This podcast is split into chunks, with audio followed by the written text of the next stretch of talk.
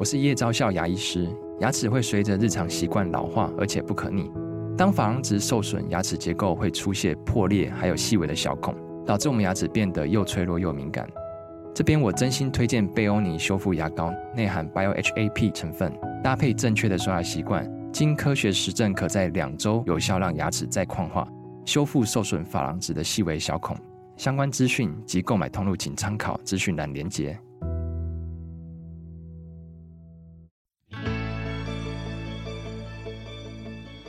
来到肉脚的跑步人生。Hello，大家好，欢迎您来到肉脚的跑步人生，我是赵新平。如果你有听上一集的节目的话，你就会发现上一集节目一开始呢，我就邀请大家跟我一起玩一场新的活动——跑前暖身操，就是录下你的二零二三。跑步心愿，因为啊，每一集节目大家都听我跟来宾在讲话嘛，对不对？那我也很想听听看大家的声音啊，所以呢，希望大家呃，在新的一年一开始呢，我相信大家对于呃跑马拉松一定有很多的希望，嗯，你就把你的希望录下来，告诉我们你二零二三是想破 PB 呢，或者是你想去跑波马呢？点点点点点，只要你参加这个活动的话哦。呃，你就可以获得肉脚的跑步人生三 D 碳板跑鞋动态 NFT。嗯，这件事情是让我觉得非常高兴的，因为除了呃本节目是一个 Podcast 节目之外呢，现在居然我也有一个动态 NFT 了。那么当然，这个动态 NFT 并不是我自己设计的啦，这次是我跟一个 Matrix 团队啊、请他们来设计这样的一个动态 NFT。那么，所以今天的节目，我们二零二三年的全新的一年的第二集，我就请到 Matrix 团队的两位伙伴 Andrew 跟 Ray 来我们这一集呢，跟大家聊一聊他们到底是一个什么样的团队，以及他们到底有没有在跑步呢？Hello，Andrew 跟 Ray，你好。Hello，Hello，Hello，Hello，赵主播好，赵主播好。他们两个声音听起来蛮像的哈，没关系，我请他们一一来自我介绍。Hi Andrew，你先好了，因为你的这个名字是 A 开头嘛，你先好了。OK，好，没有问题。那谢谢赵主播帮我们做这个非常棒的一个开场啊。那我是 Andrew，那我是这个刚刚赵主播提到 Matrix 团队的这个创办人。OK，那基本上 Matrix 它简单来说是一个一站式的 Podcaster 的行销平台。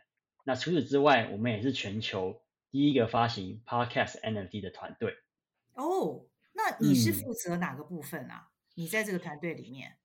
哦，我目前的话是负责就是整个服务的开发，对，那包含像是大家可以看到的这个网页的界面啊，然后以及这个呃资料后台的存取，对，然后到最后我们说这个动态三 D 碳板跑鞋这个 NFT 的制作。呃，也是从我们这边来进行的这样子。哦，对，听起来就是厉害角色哈。还好，厉害啊！对对对，也有 Ray 的协助。Ray，你要不要先跟大家自我介绍一下？好，那因为刚刚其实 Andrew 已经把这个平台介绍介绍完了嘛，那我就直接由我自己的。没有，他只讲一点点而已。OK，好，对。那其实因为我我因为我这边的话，主要是呃做设计的工作。那我早期是做 UI UX。那后来就是因为跟 Andrew 开始做就是有关区块链的平台，所以我这边后来也开始来就是斜杠，就是开始从事三 D 的设计。那也蛮有幸可以跟赵主这边就是合作，就设计了一双就是碳板的三 D 跑鞋。啊，我是觉得非常非常的漂亮。嗯，没错，嗯嗯嗯，而且是动态的，对不对？没错。对，但是呃，刚刚听到 Andrew 说，呃，Matrix 是一个 Podcast NFT 团队，也就是说呢，可以把 Podcast 变成 NFT 哈。那这这个的意思到底是什么啊？这个请 Andrew 帮大家解释一下、科普一下，好不好？OK，好啊。那我觉得在讲 NFT 之前，我还是跟大家稍微科普一下什么是 NFT 好了。嗯，对，因为。以英文来讲，它就是 non-fungible token 嘛，那意思就是说是一个没办法被等价交换的一个物体。OK，我们讲白话文的例子好了，就说今天，诶，大家如果手上钱包里面都有这个纸钞哈，我们讲这个一百块的这个纸钞来看，我的一百块纸钞跟赵主播的一百块纸钞，我们两个是可以做一个等价交换，因为它本质上是一样的。OK，那今天呢，如果说哎赵主播今天收藏了一个，假设说是这个民国，好，民国三十几年、四十几年这个很早期的这个发行的纸钞，那赵主播手上这个一百块的纸钞的价格就不一定等于我们现在新台币的一百块喽，它可能会等于我们一千块的这个新台币的纸钞。OK，那在这样子的情境底下。它就不是一个等价交换的模式，因为早期的纸钞比较有价值嘛，所以这边可以用一个呃更多的这个呃价值的金额来换取它。那更白话的可以讲说，它这个早期的纸钞就是一个物品，就是一个呃可以被贩售的一个收藏品。那转化成 NFT 来讲的话，就是说我们今天发行了一个 3D 碳板跑鞋，也就是这个有价值的收藏品，可以让大家。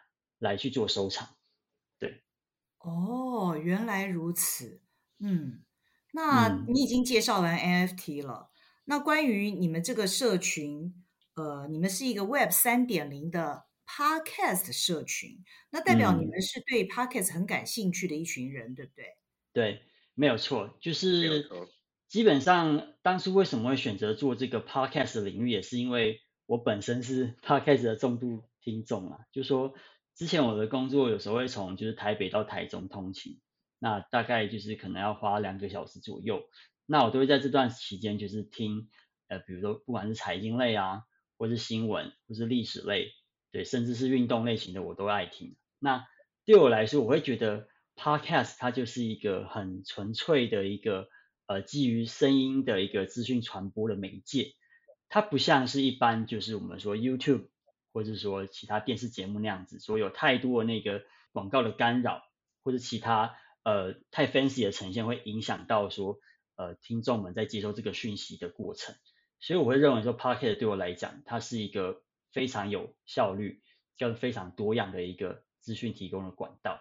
所以这也是为什么我会希望说，哎，能够来做看 Podcast 这个领域。那我们想要解决什么问题呢？我们想要解决的是在 Podcast 领域，因为很多朋友都有提到说，呃，他们希望能够有更多元的这个变现的模式来去支撑他们这个 Podcast 的营运。那我们就希望说，哎，如果我们能够透过这个新的技术，就像用 NFT 这一块，来帮助这个 Podcaster 能够将他们的节目更广的宣传出去，那这样就会有助于他们在这个流量增长以及后续说关于这个订阅服务的方案，可以做一个呃更有效的。营运的模式这样子，那基本上我还会再解释一下，说就是关于 Podcast NFT 呈现的方式是什么？因为大家可能对于 NFT 的想象比较多，是听到像是图片类型的，比如像是大头照，对，很多嘛，像看到那个猿猴啊，或看到企鹅啊这种各种动物的。但是在 Matrix 不一样的地方是说，我们是将音讯作为 NFT 的一个素材的来源，OK，嗯，那。更有趣的是说，我们并不只是将音档就是存成 NFT 哦，我们是将音档的这个音讯转化成一个可视觉的这个波形。那就像我们现在在讲话的过程，就是声音是有高低起伏嘛，那就会从这个呃音量的大小来去做一个类似像波形的这个视觉呈现，让大家可以更感受到说，哎，其实同一句话不同人讲出来的，它在视觉上面呈现也是不一样。对，那我们是希望说能够透过。不同的这个数位媒材来帮 Podcaster 达到一个多元的宣传管道。哦，我觉得这个听起来很有趣诶，因为每一个人他的声音都是不一样的嘛。嗯、那换句话说，声音的波长也不一样。嗯、那既然声音波长不一样的话，你把这个不一样的波长做成可视化，就是可以看见的 NFT 的时候，那这个 NFT 长的样子就会不一样，对不对？没错，它甚至可以是呃在调配它的颜色，比如说今天我们声音比较低沉的，我就把这个比较低沉的这个参数放进去，那它的这个颜色呈现可能就是比较呃灰暗。那如果说今天这个颜色比较呃今天我们的音调比较高的时候呢，它的颜色就可以诶提升它的这个彩度，它的这个饱和度，它都可以变成一种呃可变的一种呈现的形式这样子。哦，那比方说哈，像我自认为我的声音是比较低沉的，像我这样比较低沉的声音做成可视化的 podcast 的时候，它会是什么颜色啊？我好好奇哦。这个部分还是我们让瑞这边来稍微 就是想象一下，说，哎，如果说在声音音调上面的变化的话，那在我们这个设计上面呈现会不会有什么想象？因为其实我们在声音方面，其实因为一开始的版本啊，我们都是就是大家是公平的，所以都是黄色。那其实未来其实我们也会希望就是让不同的音调，比方说呃比较高音，或者是说比较稍微呃我们不能说它低沉，应该是说它它比较呃沉稳的那种声音的话，嗯，那它可能的声音就是我们会有一些几率性，比方说我们会给一些蓝色啊、绿色啊等等的。那其实这个声音其实它就是它其实是就会我们会给一些比较鲜艳不鲜艳来调整。对对对对。哦，好有趣哦！不过当然了，嗯、这个可能是我们未来哦。假设我们的节目未来跟 Matrix 团队继续合作的话呢，呃，也许就可以提供给我们听众朋友，当我们放在粉砖上面宣传的时候，大家可以看到这一集节目它的一个，虽然就是说除了用听的之外，它可视化的那个 NFT 是什么颜色的。好，那这次呢，当然，呃，瑞帮我设计的是跑鞋，就是肉脚的跑步人生三 D 动态 NFT，它是跑鞋，而且是现在最流行的碳板跑鞋，而且还用这个很有新年气氛的红色来作为我的节目的第一个呃 NFT 的这个呃视觉的一个内容啊，那。这次只要参加我们活动的所有的听众呢，都可以得到这个动态碳板跑鞋的 NFT。那 Andrew，你说说看，像类似这样的一个动态 NFT 啊，它将来的价值渴望会 变成什么样的价值呢？好，没有问题。我这边分成三个角度，就是来说明 NFT 的价值。好了，对我来说啦，就是我认为现在 NFT 最大解决的问题。叫做数据拥有权这一块，那这个意思是什么呢？就是说，既然数位创作创作品跟我们现实生活中的艺术创作品是一样的意思的话，那我们就必须要证明说创作者是谁嘛，跟我今天是谁收藏了这幅画。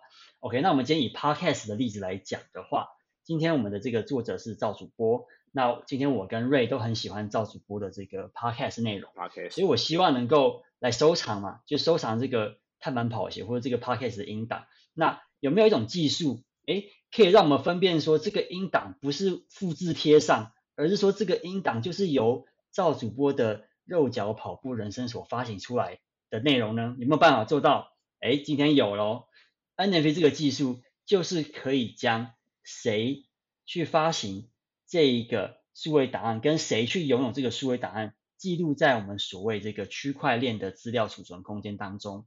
那因为区块链本身的这个技术的特性，它可以去辨别呃我们所谓的这个资料的独特性跟不可篡改性。那当然这有些偏技术面的问题，我就不会太深入去讲。基本上你就可以相信说，在区块链上面的资料是唯一的，而且是不可以被更改的。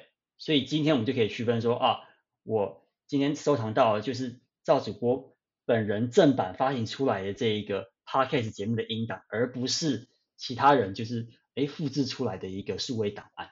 所以基于这样子的特性，我们就可以认定说，OK，今天这一个 NFT 它是存在价值的。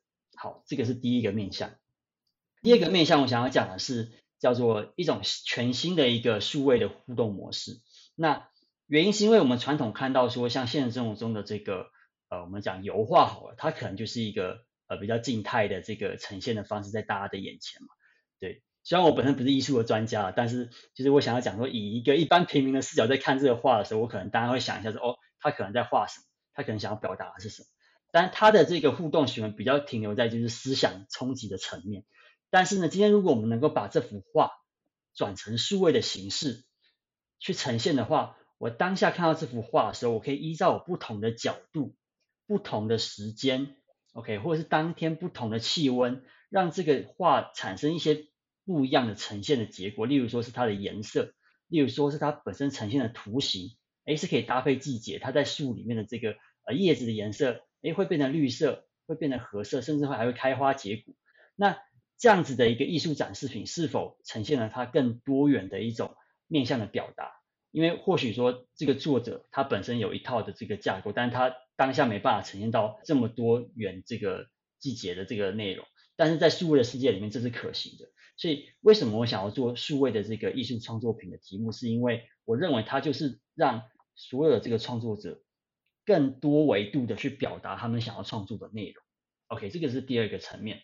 那最后一个层面当然就是讲到最世俗的部分啦，就是可能跟我们这个钱比较有关啦。那我认为这为什么要摆最后面讲的原因，是因为它顶多是一个附带的价值，就说一样嘛。今天我们认为说这幅画，诶。这个画真的很不错，然后也是这个有名的画家，那这样大家公认的价值就会提高嘛。那同样的，今天我们很有幸来到赵主播的节目，我们也很开心可以听到各个不一样呃顶尖的马拉松选手在节目上面分享。那当这样子的内容呈现在数位世界里面的时候，如果大家都认为说，哎，我愿意花个比如说呃一百块钱或者两百块钱去支持去 support 这些讲者的话。那大家就是会有这个公认的这个价值在里面。那同样的，我认为说 NFT 它本身也是附带这个内容，但它更好的是它结合了数位创作的内容来去做价值的提升。我不想要强调说 NFT 只是一个噱头，就是说啊，因为 NFT 而买。我更想要强调的是说，我因为喜欢这个的数位创作内容而买。所以本质上我还是非常认同，就是在数位创作里面可以提供。就是说，大家的这个聆听的体验呐、或者说视觉的体验，而产生价值去做收藏的动作。所以这就是为什么我想要做这个 Pocket NFT 的主题。那以上是我用这三个层面来说。嗯，谢谢 Andrew 给我们这么详细的说明哦。那我也跟听众朋友们聊一下，就是这次为什么要跟 Matrix 团队合作？因为其实我本身是一个很喜欢尝试新事物的人。呃，我喜欢挑战一些我从来没有挑战过的事情。那我做这 podcast 节目呢，呃，到现在已经大概九十多集了，就是呃，差不多也一年多的时间，诶，也快要两年喽。那 podcast 大家都知道，它是一个声音的作品哦。那如果这个声音的作品在网络的时代，在现在这个大家运用区块链技术的时代，我们可以把这 podcast 作品更提升到一些不同的层面跟。让我们对这个 podcast 节目有一些不同的新的想象，这是我很想要做的事情。所以，虽然说实在的，Andrew 他们的技术我真的都不懂啦，但是呢，我很高兴在呃二零二三年一开始就有这个机会。首先，他们帮我设计了一个肉脚的跑步人生的动态 NFT，那我也很希望所有收听我们节目的听众呢，都能够跟我一样。拥有这个动态 NFT，而且只要你参加活动，不需要任何的费用，你就可以获得这个动态 NFT。那日后它的价值，我们就看看喽，看看会演变到一个什么样的一个结果，不知道。但是反正好玩嘛，我觉得二零二三年一开始，我们就做一个这样子新的尝试啊。那接下来，我想请瑞帮我们分享一下你在设计。这一双三 D 碳板跑鞋的时候，你的灵感来源，还有你当时设计的时候的心情是如何呢？Ray，好，就是我们大部分在跟创作者合作的时候，设计的时候，通常都会先参考他的 logo，所以就是也跟听众分享一下，就是我跟赵主播怎么去合作。所以一开始的话，我们那时候就是先先针对赵主播这边的 logo 来来做设计，我们这时候就发现。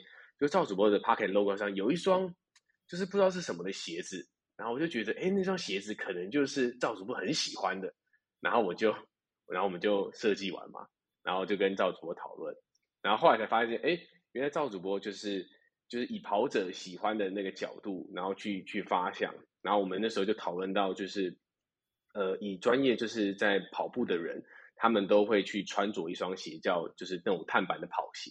然后我们就会去参考，比方说市面上比较有名的几双鞋，那大家可能比较熟知的鞋子就是 Nike、Adidas 这样。然后我们那时候就发现，就是碳板跑鞋就是非常非常的就是热门。然后我们后来就是下去去做设计这样。然后这个配色的灵感来源应应该是应该是有一次赵主播就是在美国吧，应该是在美国，然后在跟在跟在参赛的时候前一天吧，是不是就是买了一双鞋子。然后赵主播就非常喜欢那双鞋子，所以我们后来就以那一双为配色来做使用。哦，这个就是 Ray 他设计的这个灵感来源哦。那其实 Ray 讲的这双鞋子，就是我想跑友都知道啦，就是呃 N 牌哈，呃，其实就 Nike 啦。呃，我在二零一九年参加这个芝加哥马拉松的前夕呢，那当年因为就推出了这双这个非常鲜艳的 荧光粉 红的碳板跑鞋。说实在的，这双鞋呢，这这个颜色哦，呃，已经不是因为那是二零一九年嘛，那现在已经二零二三了，那已经是几年前的鞋子，它已经不是最新流行的一个配色。但是我一直非常难忘当时看到这一双。荧光色、荧光粉红的时候，那种视觉上的冲击。那所以呢，这次我们就参考了这双跑鞋。那的确，那是我经常穿的竞赛鞋。而且，我想跑友应该都听我讲过，因为我呃前一阵子呢，我因为受伤的关系，我停跑了九个月的时间。所以呢，因为我停跑嘛。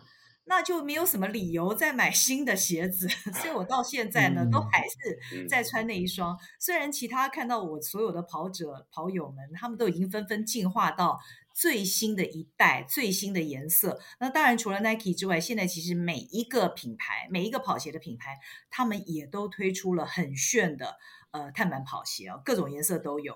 那我的这双很明显的就是好几年前的，但是我想没关系嘛，呃。都很好穿。那瑞是用这一双的颜色哦，作为作为这一次呃设计灵感的一个参考。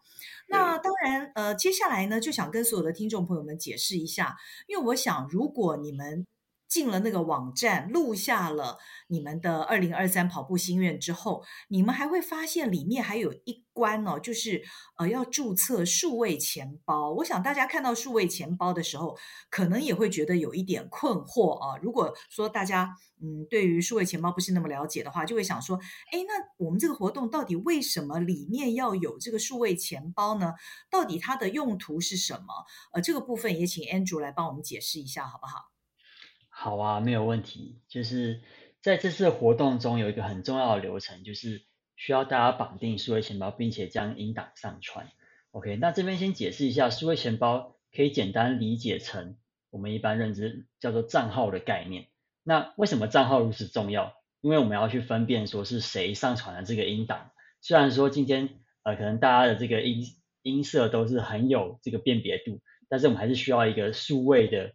一种资讯化的模式来去分辨大家的这个呃上传的那身份这样子，OK，那就像我们生活中的皮夹这样子啦，就是说钱包里面总是要有身份证嘛，总是要有零钱纸钞或者几点卡，甚至是这个停车场的这一个票券。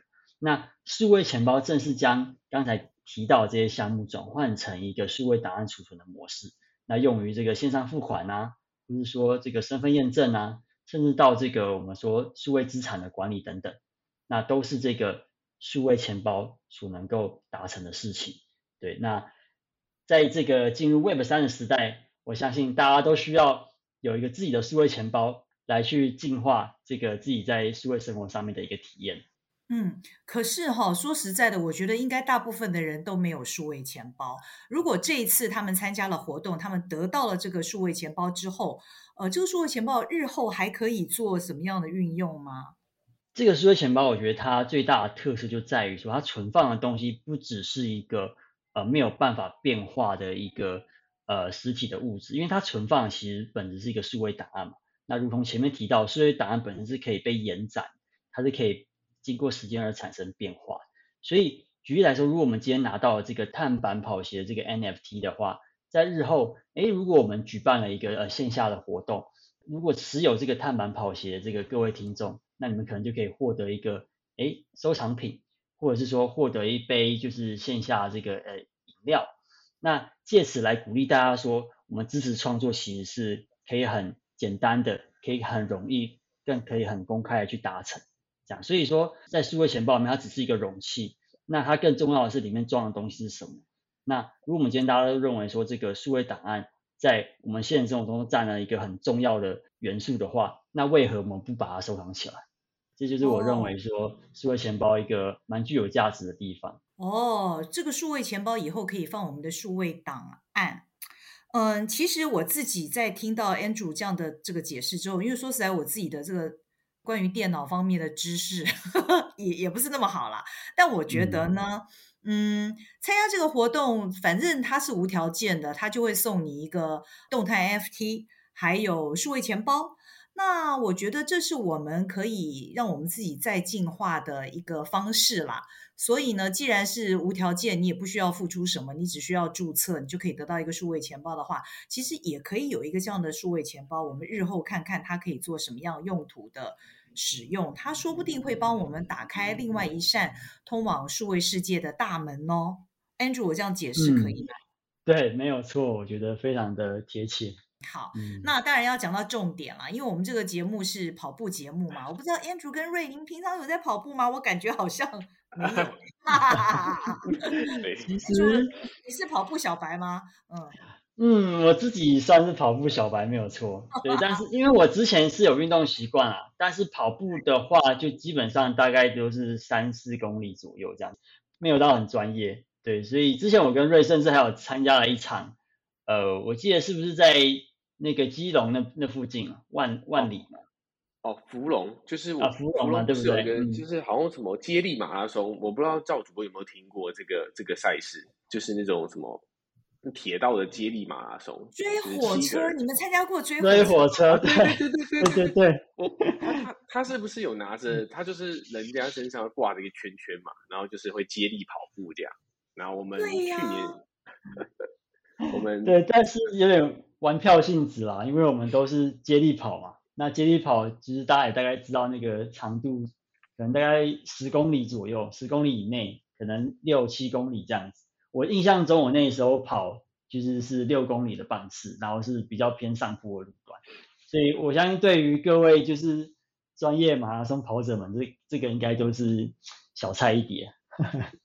那瑞，你那个时候是跑第几棒呢？瑞？哦我偷偷跟大家分享，其实因为那时候赛事不是有分就是长跟短嘛，我记得那时候芙蓉那一次就是有什么十五，然后我记得最短的好像是四，然后是一个下坡，嗯、然后我那时候就选的最短的，因为我那时候我真的没什么在跑步，然后我就很怕就是就是会拖累大家的那个速度，所以跑起来就是蛮快就结束了，就只有四公里而已。嗯我觉得哈，我我觉得其实两位这样子听起来，你们两位根本就不是跑步小白啊，因为不只是四十二点一九五公里的这个马拉松叫做跑步嘛，其实不管几公里都是啊。那而且所谓的专不专业哦，说实在，我我觉得大家也都跟你们二位一样，我们绝大多数都是素人跑者，我们并不是专业的竞技运动员嘛。那每一个人的跑步其实也都是从零开始。都是从小白开始，而你们两位已经参加过追火车，我觉得很棒啊！我都没参加过追火车，哎，我觉得追火车是一个非常有趣的一个接力赛，因为接力本身它就不是自己一个人嘛。你虽然说四十二点一九五，它的公里数很长，可是说实在，那是一个人的武林，好，就是说那是你一个人，虽然你旁边有很多的跑者。但是那就是你要突破自己的体力、你自己的心魔等等的一种赛事。可是接力赛呢，那就是一个团队了，那会有团队合作的一个精神跟乐趣。那我觉得追火车最有趣的是，因为每一个路段不同，难度也不同，公里数也不同。那当这个六七个人共同完成了这场赛事之后呢，那感觉是。非常非常棒的，而且你们都是搭火车到不同的那个地方去起跑嘛，对不对？对，对我印象中就是很深刻啦，就是最后大家跑完都会拿拿到一个奖牌，然后那个奖牌大家围成一圈，它是可以组成一个就是圆形的一个就是图案，完整的，它对对完整的图案。然后我记得它上面好像是有那个山脉嘛，就是可以把它拼起来，就是每一个人有不同的那个山脉的名称。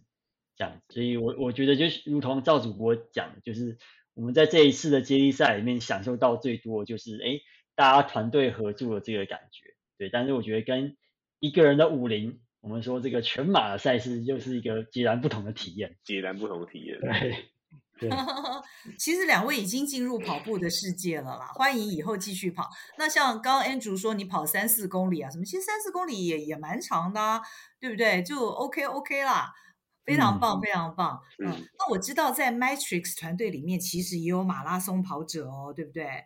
这个是你们哪位要帮我们来介绍一下这位马拉松跑者？那那我这边就来介绍一下。那其实是我们另外一个团队成员啊。那她叫 Staffy，那是一个女生。那她其实她其实非常想来，就是现场，就是跟主播这边一起聊天呢、啊。那他虽然就是就是自称是比较佛系佛系的跑者，但我但我们其实也认为他其实已经比一般人还要有毅力很多啊。那他非常开心，就是分享就是在今年就是台北马的那个赛事成绩，他是跑全马，那他跑了四个小时又五十五分钟。那可能大家听起来可能感觉还好。但是我们都知道，就是马拉松其实是一项和自己竞争的一项运动。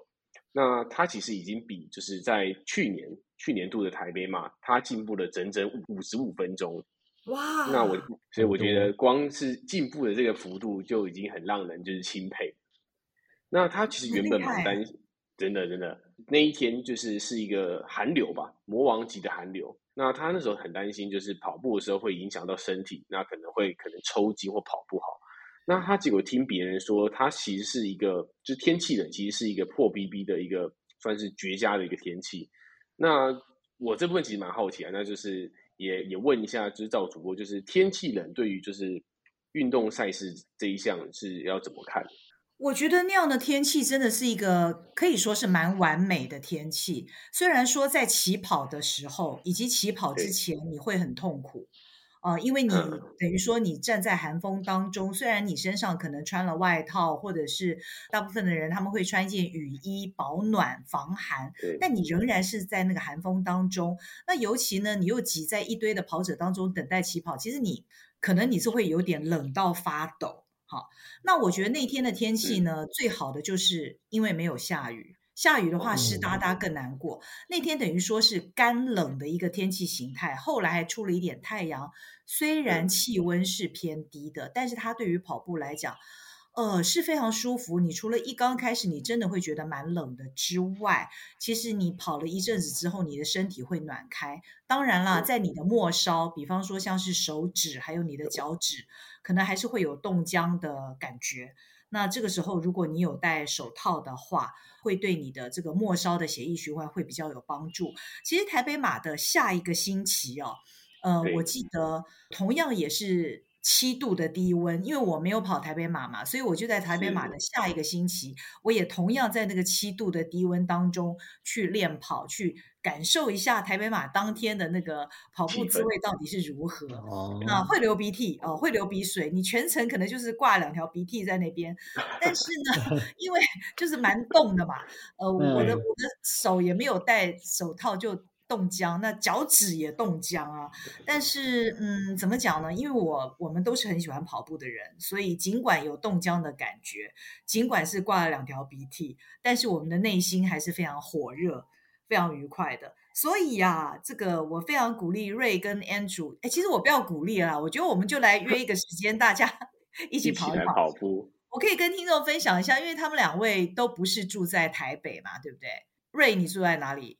呃，我我是住在基隆，但我们后来跟 Andrew 就是其实也现在也是算是把工作室搬到台北了。对，其实我们如果以后要约是非常非常的方便。没错，太好了，太好了。我我想我想我是绝对不会放过两位的嘛，因为 第一你们是 Podcast 爱好者，对不对？然后第二你们又帮我设计了一个呃动态的碳板跑鞋，那哪有不一起跑的道理嘞？对不对？嗯、那所以节目结束之后，我们赶快来约一下。说不定下次哦，跑者们在河滨就会看到两位，哎，怎么没有看过的两个年轻人呢？他们就是 Ray 跟 Andrew 哦。Andrew.